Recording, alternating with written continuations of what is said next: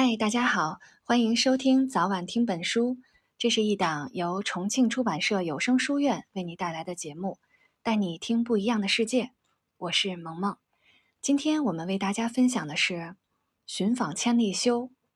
人生是流转的旅途。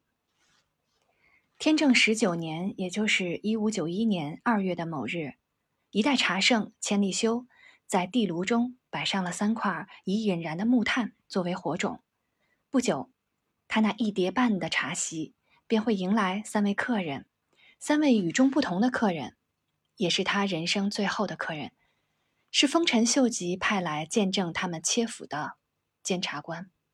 而他的故事要从六十九年前的一天说起，那时他尚是一个婴儿，与他自己切腹自尽时伸着的素果一般洁白无瑕。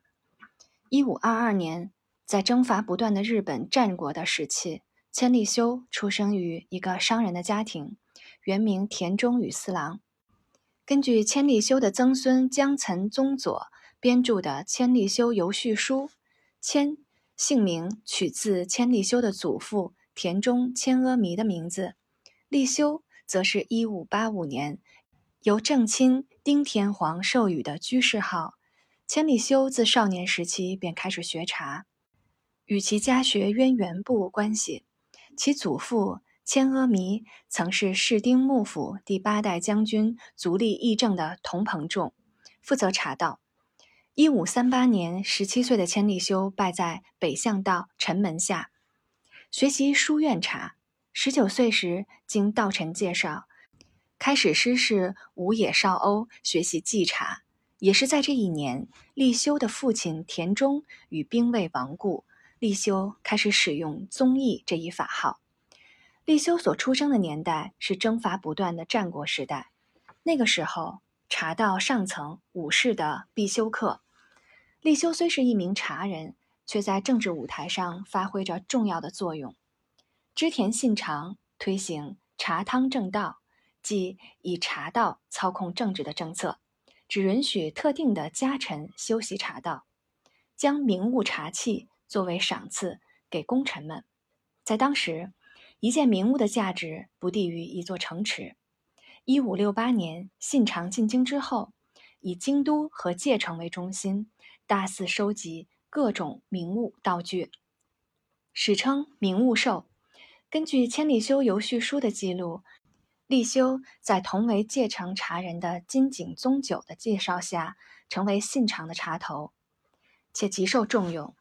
立修成为信长茶头的确切时间不详，推测大概为一五七三年左右，也就是立修五十一岁的时候。一五八二年，信长在本能寺之变中身亡，丰臣秀吉成为新的天下霸主。秀吉。继承了信长构筑的茶汤正道体系，并继续重用立修，成为秀吉茶头的立修逐渐名扬天下。千里修流祭茶的真正确立，正是在立修担任秀吉茶头的时期。同时，立修还作为秀吉的亲信，与秀吉的胞弟秀长分掌内外政务，发挥着重要的政治作用。也是在这个时期，立修从界城迁都京都，在大德寺的山门前营宅造舍，建造了茶室，不审安。一五八五年，秀吉就任官白之职，在大内举行了纪念茶会，秀吉亲自为正亲丁天皇献茶，担任茶会的辅佐的便是立修。也是在这个时候，立修获得了天皇御赐的立修居士号。正式确立了天下第一茶人的地位。今天的阅读先到这里，我们下期节目再见啦！